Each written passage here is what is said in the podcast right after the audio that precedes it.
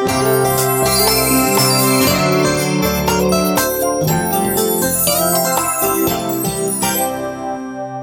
Dobrý deň všetkým, vítame vás pri počúvaní nášho nového podcastu Na zdravej vlne a ďalšieho dielu, v ktorom si povieme o niečo viac o štúdii zameranej na premenu žubrienok na žaby.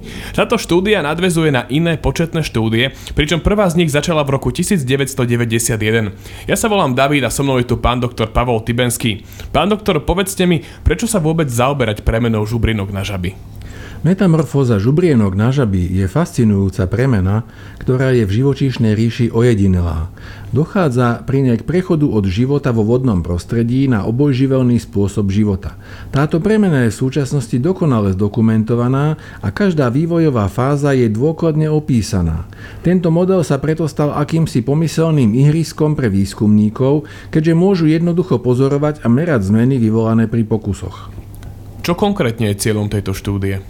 V tejto štúdii doktor Endler spolu so svojím tímom zhromaždil a podrobil analýze všetky údaje získané v priebehu rokov týkajúce sa účinku homeopatického roztoku tyroxínu na tento zvierací model. Čo je to tyroxín a prečo je zaujímavé skúmať vplyv homeopatického roztoku tyroxínu práve na premenu žubrienok na žaby? Tyroxín je hormón štítnej žlazy, ktorý vo svojej prirodzenej forme zohráva pri tejto premene dôležitú úlohu. Výskumníci preto chceli vedieť, či má homeopatický roztok tyroxínu vyrobený zo zriedeného a dynamizovaného tyroxínu, nejaký vplyv na túto premenu. Môžete nám povedať niečo viac o protokoloch, o pozorovaných výsledkoch? Výskumníci pozorovali vplyv homeopatického roztoku tyroxínu v riedení 30 DH na čas, ktorý žubrienky potrebujú na svoju premenu na žaby. Pri experimente použili žubrienky v štádiu s dvoma končatinami a náhodne ich rozdelili do dvoch skupín. Jedna skupina bola kontrolná, tá dostávala vodu, a druhá skupina bola experimentálna. Žubrienky zaradené do tejto skupiny dostávali homeopatický roztok. Experiment prebiehal formou zaslepené štúdie. Zaslepená? To akože so zaviazanými očami? V určitom zmysle áno. Zaslepená znamená, že výskumníci až do získania výsledkov nevedeli, ktoré žubrienky patria do kontrolnej skupiny a ktoré do experimentálnej skupiny.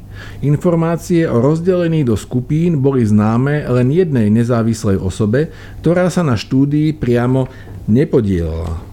Chápem. Je to v záujme obmedzenia možnej zaujatosti a táto metodika tiež zabezpečuje, aby výskumníci neovplyvňovali výsledky. Zaujímalo by ma ale, akým spôsobom sa homeopatický roztok žubrienkam podával.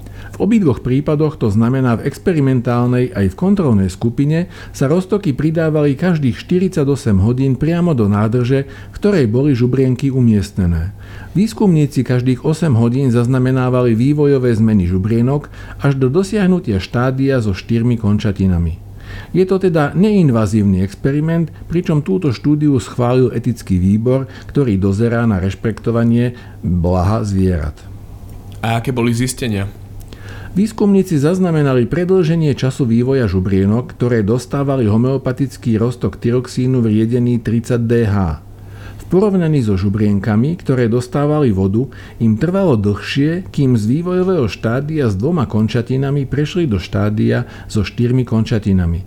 Tento výsledok je v porovnaní s kontrolnou skupinou štatisticky mimoriadne významný, pričom P je menšie ako 0,001. No to je úžasné. To znamená, že výskumníci pozorovali biologický účinok homeopatického roztoku, zaznamenali predloženie času vývoja žubrienok, v čom je ale tento výsledok prínosný pre homeopatiu? V konečnom dôsledku nie je dôležité spomalenie alebo zrýchlenie vývoja žiab. Podstatné je, že táto štúdia dokázala, že homeopatický roztok má nepopierateľný biologický účinok na tento model a navyše tieto výsledky sú štatisticky významné.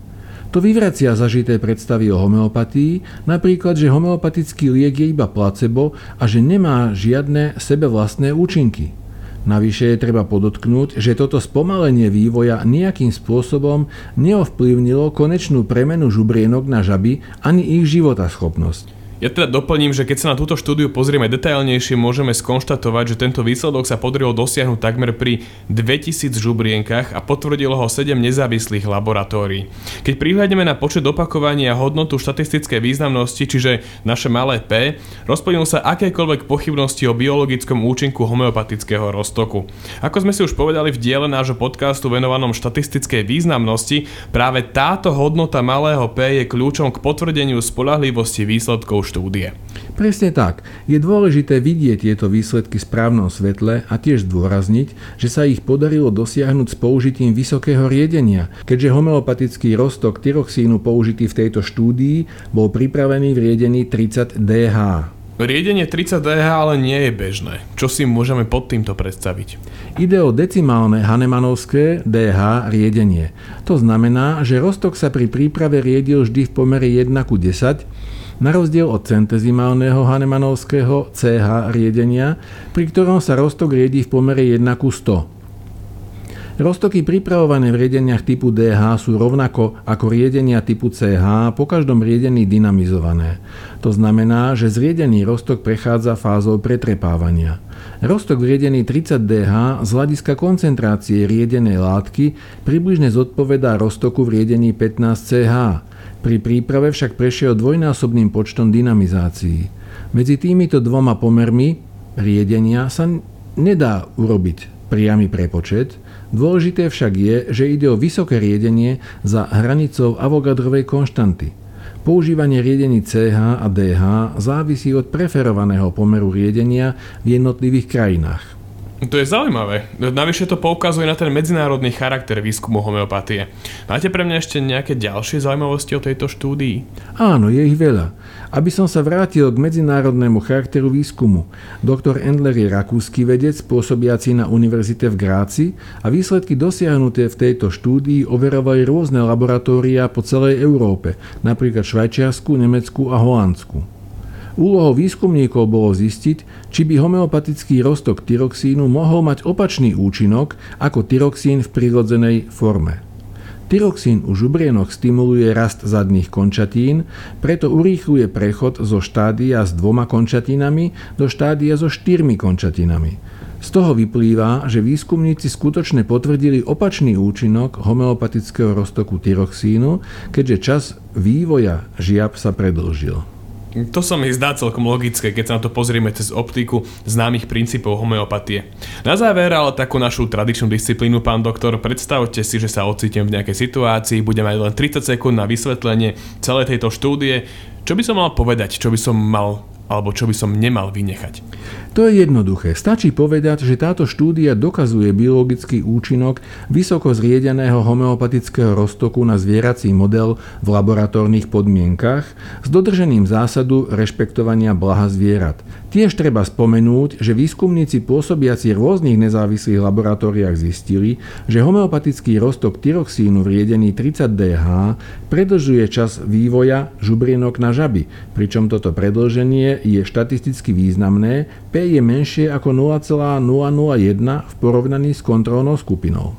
Ďakujem, pán doktor, vďaka vám tomu opäť lepšie rozumiem. Ak chcete rozumieť aj vy, nalaďte si nás aj na budúce. Na zdravej vlne.